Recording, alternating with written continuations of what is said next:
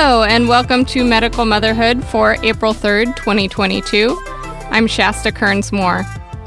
Medical Motherhood is a weekly newsletter and podcast that gives those raising disabled children the news and information they need to navigate this complex life. To subscribe and read past issues, go to medicalmotherhood.com. We dive into hard topics here, and this week is no different. Fortunately, my friend Katie Greer, a grief recovery specialist with the Satellight Project, has the knowledge and the attitude to make sense of death and other loss. Katie and I met through my son's co op preschool. I was the outgoing board president and she was incoming, so we spent some time together bonding over paperwork and filing systems. She was one of those upbeat, cheerful people who always had a beautiful smile and a kind word for people. Just a few months later, our or- small Oregon community was devastated when word came that Katie's four year old daughter, Marissa, had died in a tragic accident while the family was on vacation in Mexico. Katie's world would never be the same. She'll be the first to tell you that the grief will never go away.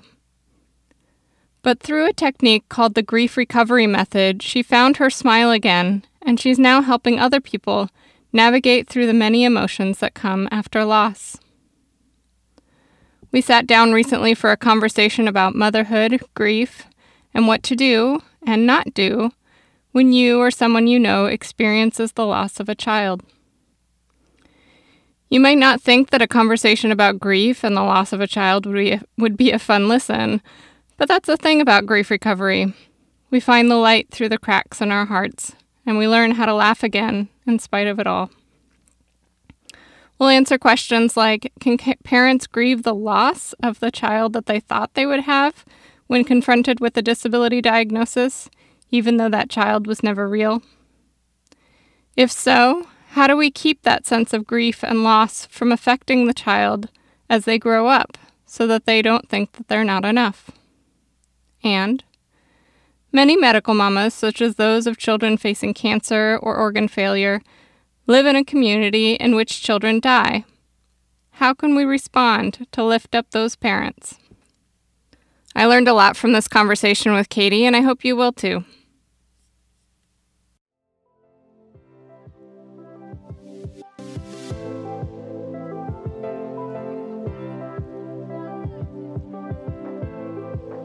Hi, how's it going? Hi, Shasta. good. How are you? Good, good. So, yeah, thanks for coming on Medical Motherhood. Can you tell everybody who you are and what you do? I would love to. Thank you. so, my name is Katie Greer, and I am an advanced grief recovery specialist certified by the Grief Recovery Institute.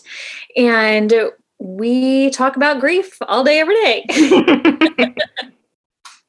Awesome. Um, yeah, so I think that, um, you know, we knew each other a long time ago. We met um, five years ago.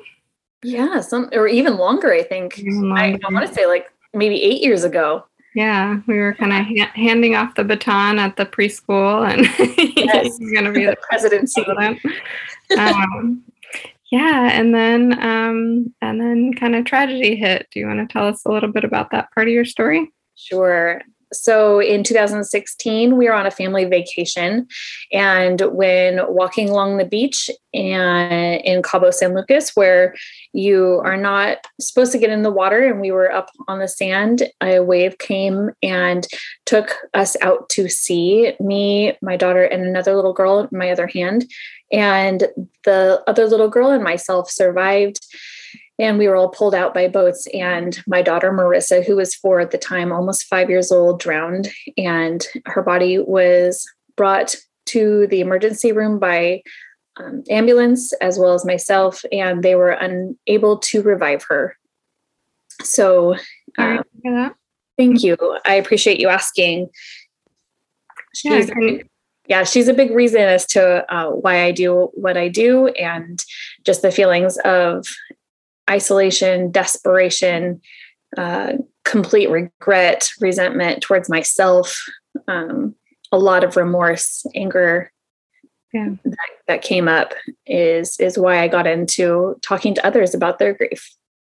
I can imagine. I mean, it's just such a heartbreaking story. Um, what was that journey like for you? I mean, how long did it take for you to go from from you know a mother losing her child to kind of the person you are now, mm-hmm. where you're helping other people through their grief and you've kind of processed? I mean, as much as you ever can. I definitely. I know I kind of laugh um, until today, I guess. yeah. Um, yeah. So she, it's been now six years, just just a little over six years, and I think that I sat with the anger and I was a very unhappy uh, person afterwards. I think that some people looking in saw otherwise, but in my own head and my own heart, I was very resentful. And I especially didn't like making new friends. I didn't like talking to others who didn't know our story already because it was one more layer to to get through and then i found the grief recovery method in 2018 well i found it in 2016 inquired mm-hmm. so i took action but mm-hmm. i did not follow through because i was terrified um, later come to find out one of the co-founders of the program we can talk about that he was actually dying of cancer during that time so i think that the institute itself um, was having some uh, growing pains and grief events going on themselves. So I I didn't follow through with them at that time. Mm-hmm.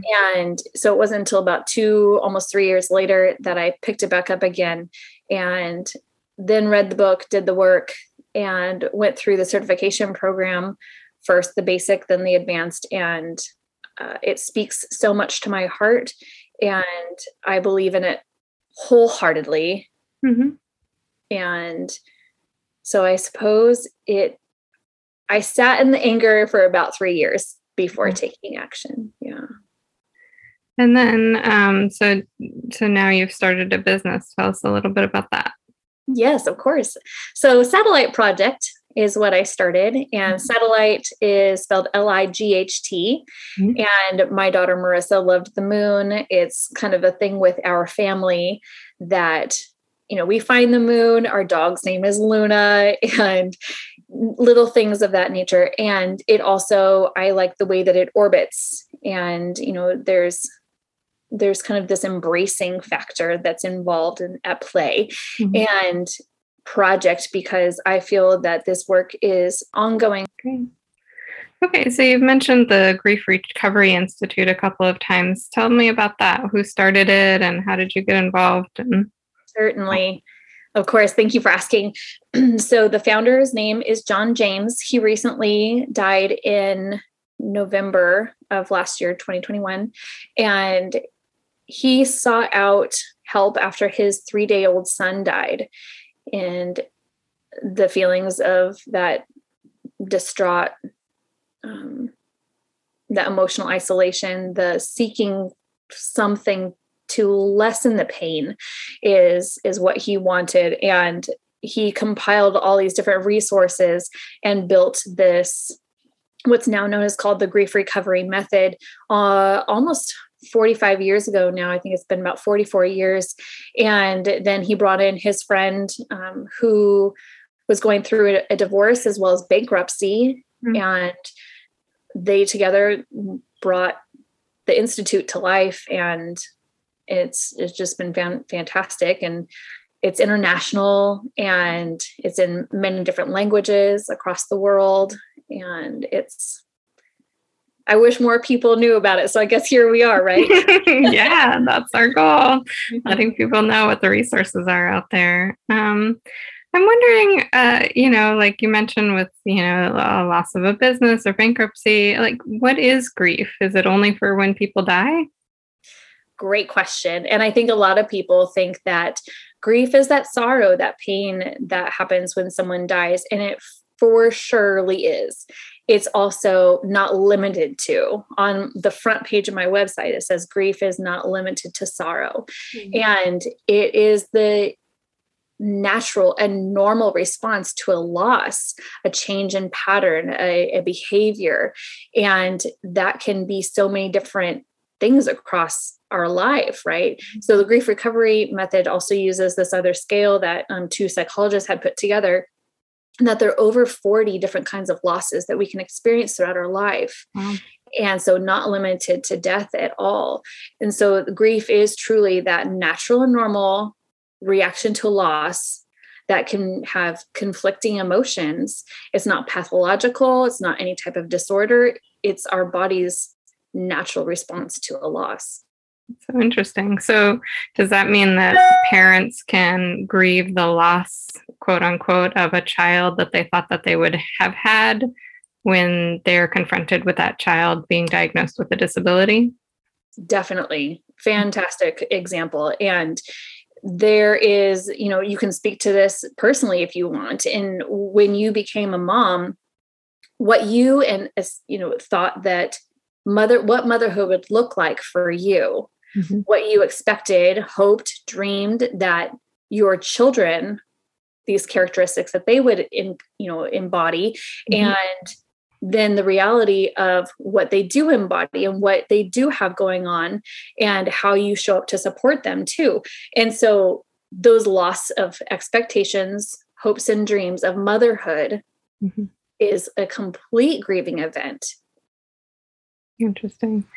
Yeah, I mean, I, you know, I definitely have experienced that since the birth of my twins. I mean, I, I call it shattered expectations. You know, I thought things were going to be a certain way, but they turned out to be a different way. And just kind of the process of kind of aligning what I thought was going to happen versus what really happened, um, you know, continues even to this day, 11 years later.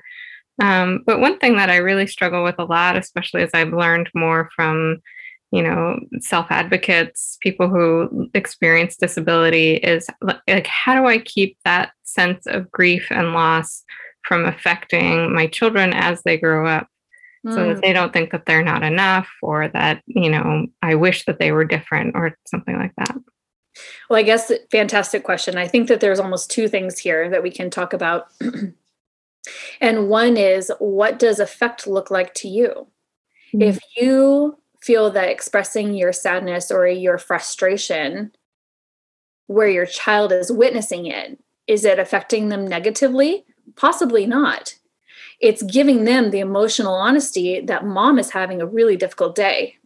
Mm-hmm you love them you you know i know you as a mother you embrace your children you show up for your children you will do anything for them that unconditional love, that's what they know.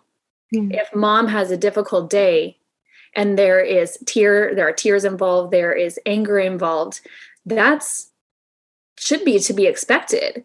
If you paint this picture that mom's got it all together, that's doing them, that's doing them a disservice. Mm-hmm. And showing them that you can be emotionally honest in what that looks like is huge. I think that, you know, there are some different pieces here that we can not make black and white is that what kind of anger and sadness do we bring to the table and, and let them see versus you know, um, keeping it behind closed doors. There's, of course, going to be a happy medium there, correct?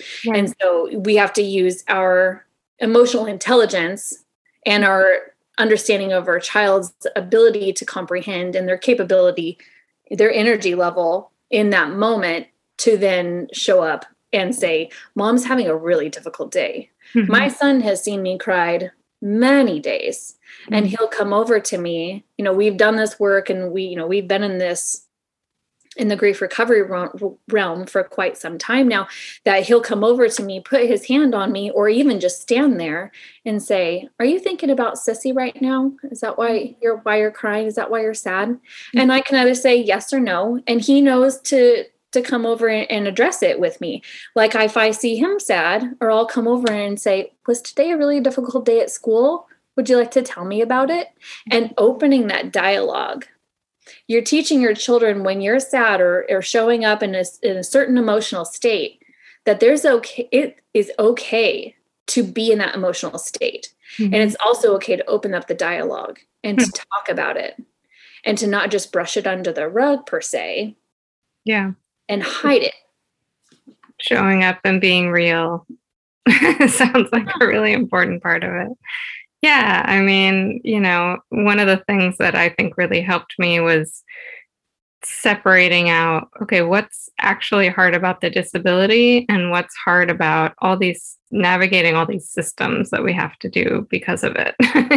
you know, and to me, that was kind of a big epiphany of like, you know, what I call special needs world. There's this whole like crazy bureaucracy that you have to get through and you know forms to fill out and all these huge processes. And that part being hard is a really different feeling than the actual extra care needs that my kids have. You know you love them you know? yeah gosh yes. And i call those layers. Mm-hmm. i i talk about it a lot because it's not just one single grieving event but it's those layers and all the pieces that come into play. Yeah. Yeah. Yeah definitely. Wow. Um so yeah um you know i feel like another part of kind of the grieving process that happens with um you know medical mamas and this medical motherhood community um, is that there are um, a lot of you know it's not just me and my kids it's like now i have a lot of friends who are also dealing with um, you know these these grief events um, and some you know even death so you know i'm wondering kind of twofold like you know for the medical mothers who are kind of anticipating that their children might die they're facing cancer or organ failure um, you know how do how do we how do we deal with that sort of pre-grief you know in children who do have terminal diagnoses? Mm-hmm. great. So a lot of times i think that you mentioned it and the anticipatory grief. And so in what i do and i respect where anyone else is, is coming from you know there's complicated grief anticipatory grief. There's so many different types of labels that people want to give it. And I respect that wholeheartedly. I do. At the end of the day, it's grief. And so, in what I do, is being emotionally honest and taking action. And we can only do that by taking responsibility. And it, those action pieces involve your emotional response to what is happening as well as bringing in the the action pieces of if there is any undelivered communication should that be an apology? Should that be a forgiveness?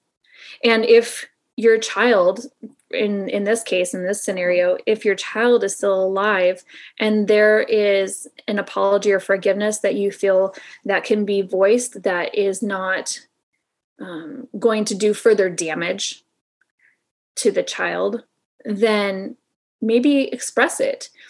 If that is not the case, or the child has died, or you feel or fear that it could cause additional damage, or um, it's not something that maybe they need to hear, but it's something that it's hurting you, then this work exists. When I meet with a client, we go over everything from all the myths and the coping mechanisms that we use societally, culturally mm-hmm. and break those down and get real with it so that we can take the responsibility and the action. And then those undelivered communication pieces that the parent would then want to express is only expressed to me. I am only a heart with ears and no mouth, no judgment, no comparisons. I show up and I listen to your heart. Mm-hmm. And that I feel that when we put labels to things, it's like, great, slap a label on it, good to go. And that's only part of the problem is that once you address it, what are you going to do about it and that's kind of where john james was at the time he's like yeah my child has has died i'm a bereaved parent now what do i do mm-hmm. you know and that's how i felt. I remember staying up all all the time like um, i would lay in her bed late at night and after she was dead and i would just read now what do i do? And i needed action based content this method that now i found and exists to deliver that un- that the undelivered communication to take the responsibility to be emotionally honest for myself so that i could show up and i think that that's where the anticipatory grief is that loss of expectations those hopes that ex- hoping for something to be different uh, fearing that something will happen mm-hmm. not knowing that uncertainty and there's a lot of undelivered communication around that Mm-hmm. Mm-hmm. So yeah, um, maybe we should go over, you know, what is this method and what's a typical program look like? What are some of those tools that that you help people through in their grieving? Certainly. So when I meet with individuals one on one, it's about a seven week process and um, and i say about because it is seven weeks but then i always like to bring in an additional three weeks to go over any additional work that someone would want to do and so we like we start off with breaking down what has not been helpful and then we talk about taking responsibility and then we listen and really expand upon the losses that have transpired to where they are at right now. And then we choose a certain relationship and then we bring in those action components. And so over those seven weeks, we start off and you know, when I meet with someone, they're like, oh, this is fantastic. It's great. And then by week five, they're like, what am I doing? And I'm like, yes, that's why I'm here. That is why I'm here. If you feel like you want to run away, come run to me. I can't say that I know exactly how you feel. That's your own that's the beauty of of your grief is that it is yours you get to own it i respect that and you respect it too i have been through similar emotions and can relate to where you might be right now and so run to me come to me and tell me what's going on mm. And, you know, sometimes I'll have a client yell at me, and I know that, you know, maybe it's not personally, it could be, I, I, suppose, but that there's a lot of pain and that can show up in a lot of different ways. Mm-hmm, mm-hmm. And so, seven weeks to 10 weeks is, is what that looks like. And then I also uh, do group work as well and that's about an eight week program same parameters and just mm-hmm. that first week is is more of an intro and then uh, i also have a helping children with loss group. And so that is for adults only who want to explore the myths and the coping mechanisms that are unhelpful so that they can break their patterns to show up for their children better. Oh, great. Yeah. Well, one thing um, that we should probably talk about because, uh, you know, I heard, I think, a podcast or something on this that this is a myth, but maybe some of my listeners won't know, but um, that the five stages of grief. That I bet that you encounter that a lot. Is that a real thing? Do people have to go anger and then denial or whatever? sure. So Elisabeth Kubler Ross, Dr. Elisabeth Kubler Ross has been an amazing researcher, doctor, and what her work was is for the death that it's in death and dying. And so her patients were those who were going through their own death in, or something? Yes in, in illness a um their own illnesses and not someone that um, would be like a partner or a um, son daughter you know like on the other side mm-hmm. that would still be living. And so, yes, it is true. Mm-hmm. And no, it does not happen in stages. Mm-hmm. And no, there are no five stages to grief. It is grief is, you know, that those conflicting emotions that can come about whenever they can come together in like multifacets um, with my son i like to talk about this emotion box and the emotion box can have hundreds of emotions in it in, at any given time. You don't just feel happy. You don't just feel sad. You can feel conflicted in that you can experience joy and sorrow together. You can experience anger and um, maybe not contentment at the same time, but you know, um, but all of these emotions they're fluid, right? They just they're not static. They flow with without us having to really do anything, but that they sit in the box until we acknowledge them, and then they can float out. Mm-hmm. And so so with the five stages of grief there i think that it's the five stages of of dying is what we can really harness that in on is a lot of doctors and a lot of professionals have taken her work and applied it to grief, and that was not its intent. Mm-hmm. Yeah, thank you. Okay. So, um, you know, another thing I wonder about, you know, kind of living in this community where um, children die more often than in the general public, um, you know, how do we, how should, how should people respond to lift up those parents? How do we, um, how do how is it best to support people when they're going through a grief process? That's a beautiful question and one i get quite often. And so that kind of falls in with with the myths is that people will frequently say stay strong or be strong for your surviving kids or be strong for each other if you know there's a partner involved.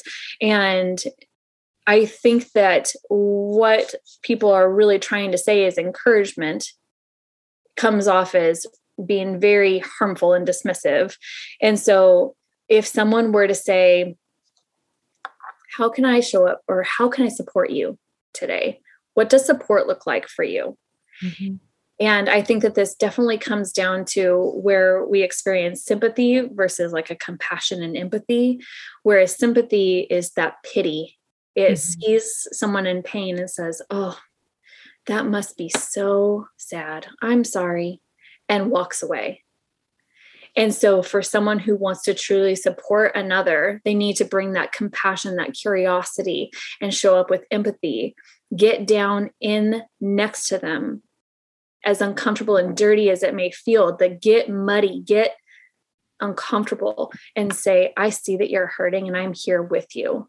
Mm-hmm. Sometimes literally alongside you. I can't take your pain and I can't take any of your grief, but I'm here to witness it and offer support that has um, like tangible things, such as Would you like me to cook dinner for you today? Would you like me to go grocery shopping? Is it helpful if I go and put these in the mail for you? Something that feels like it's a yes or no answer. A lot of times people show up and say, How can I help you? And as a griever in that moment, from experience, you cannot think beyond maybe two minutes. Right. And thinking in the broader scope of what's going on in life is so difficult that our bodies are truly incapable of doing it more mm-hmm. often than not. That shock, that protective piece that goes to to support ourselves innately and naturally is unable to make those kind of problem solving decisions. And so if someone comes to you with an, a specific example of help, that's mm-hmm. fantastic. Mm-hmm. Um, yeah. When people, oh, go ahead. I definitely experienced that, you know, in my trauma of, you know, having coming home from the hospital. I have two kids in the NICU, and people are like, what do you want me to do? And I'm like, I can't figure out what I'm doing, let alone what you need to do. exactly. Yes, that that's so true, and I appreciate you sharing that. Yeah. Um, a lot of times people will say at least or comparing it, maybe feeling like it could have been worse. And that's something that I really like to shy away from because this is what we're dealing with right now.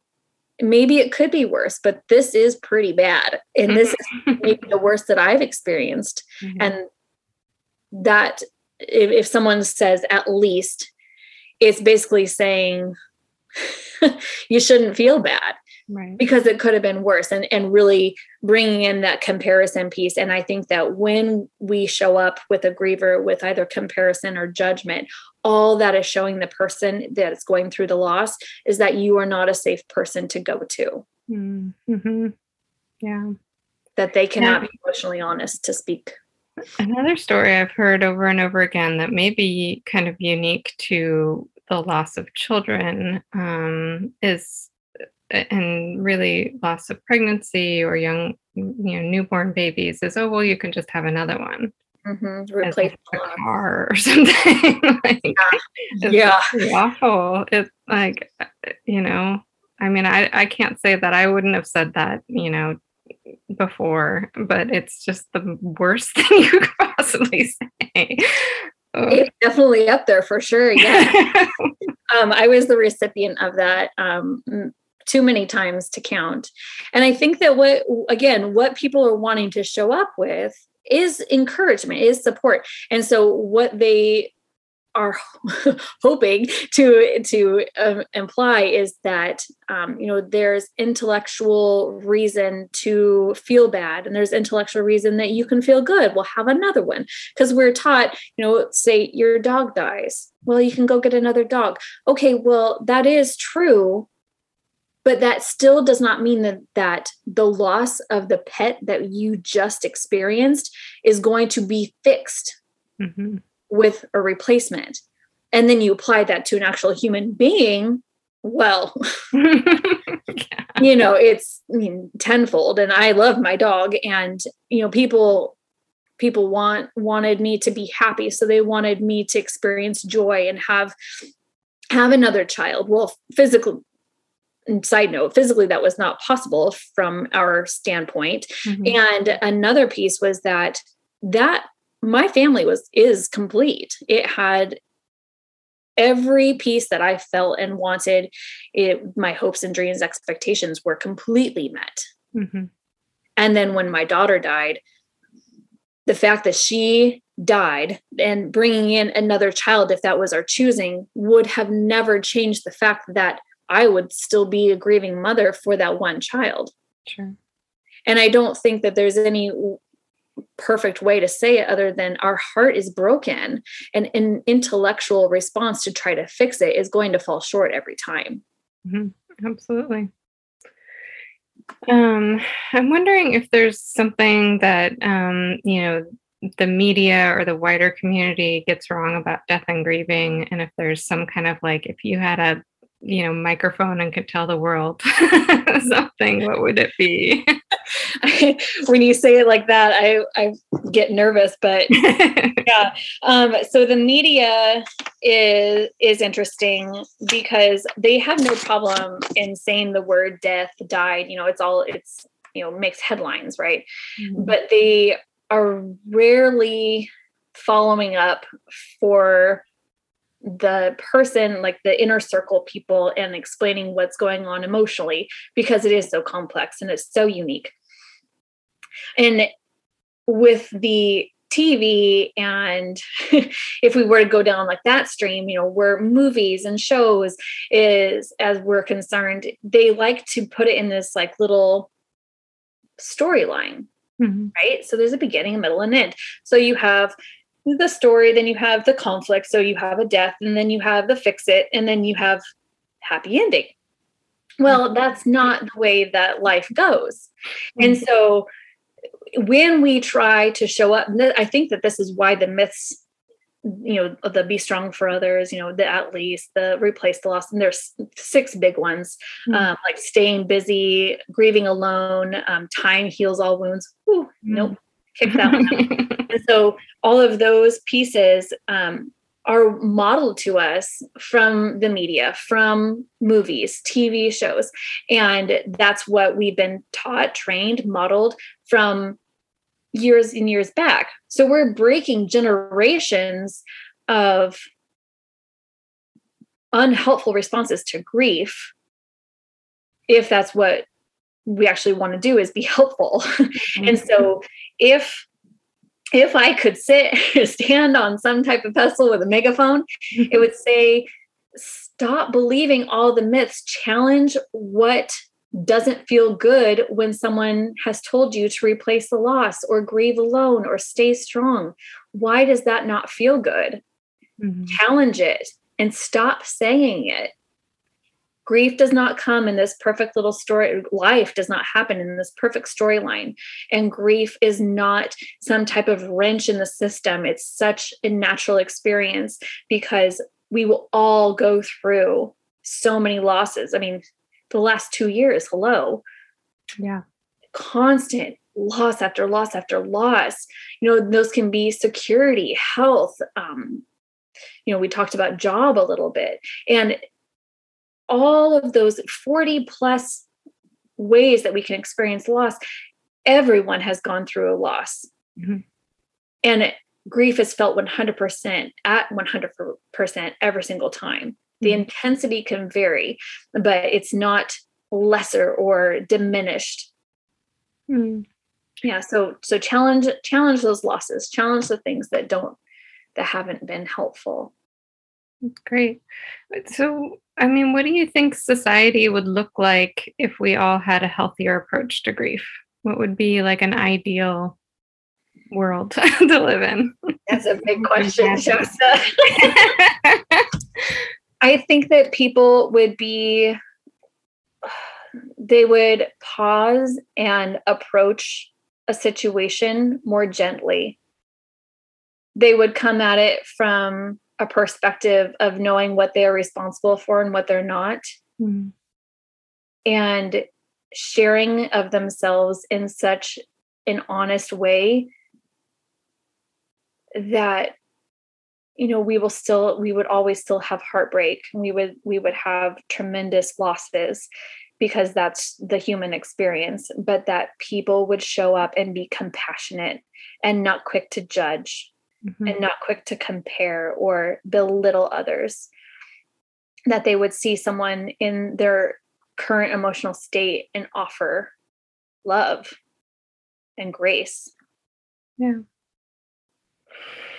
yeah well, hopefully, at least people can find little circles of that. And I know I sure have, and it's been immensely healing. So, agreed. So true.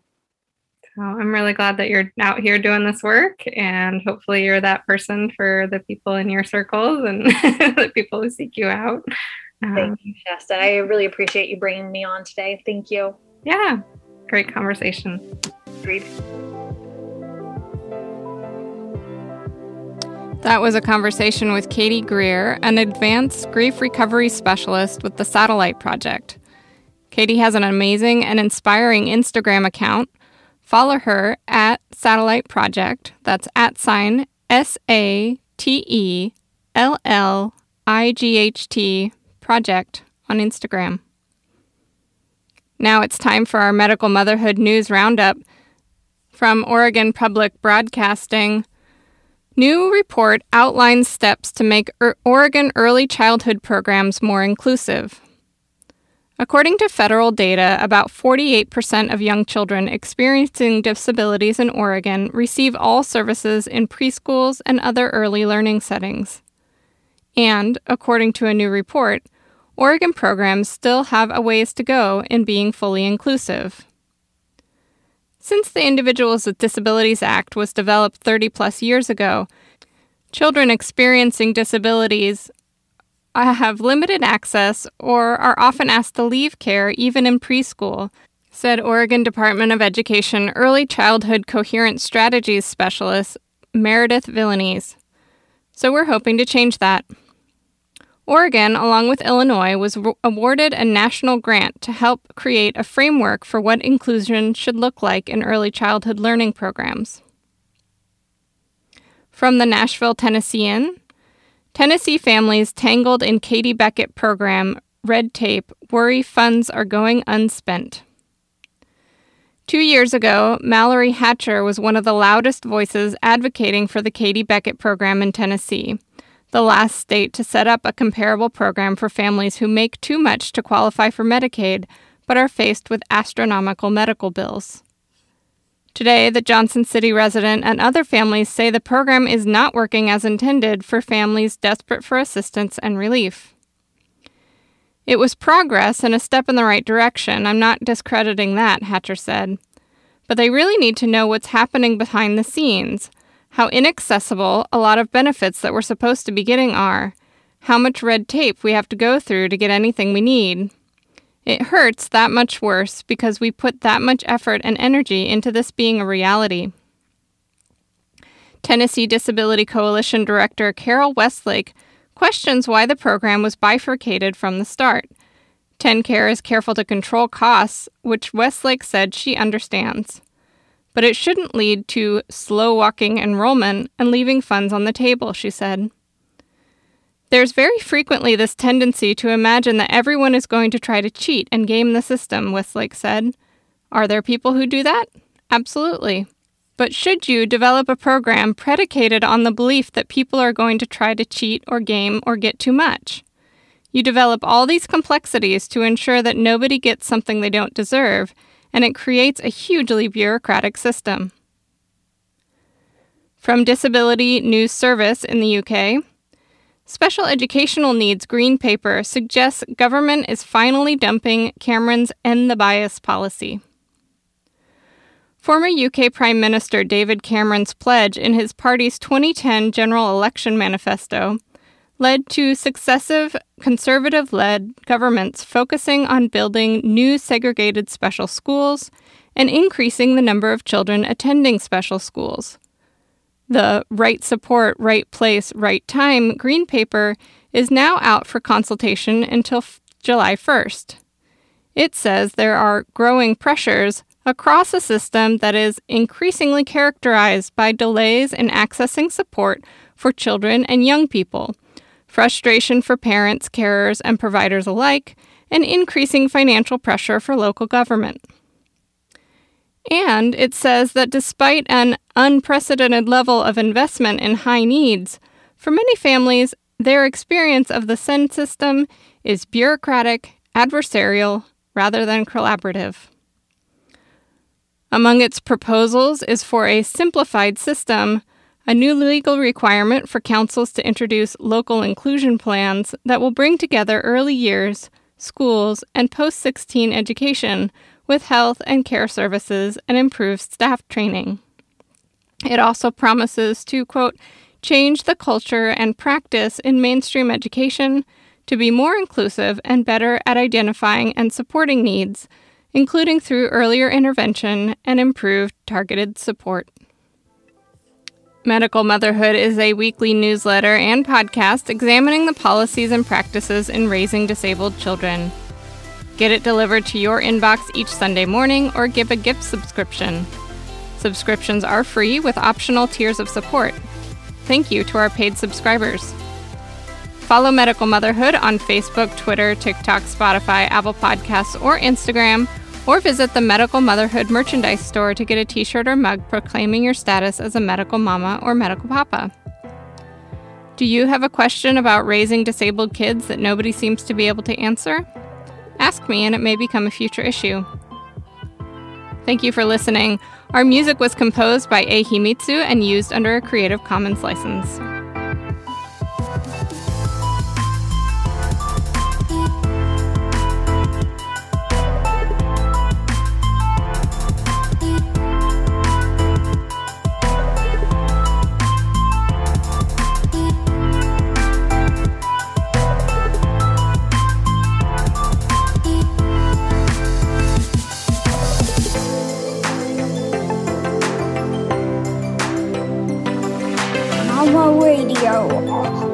Oh, all day.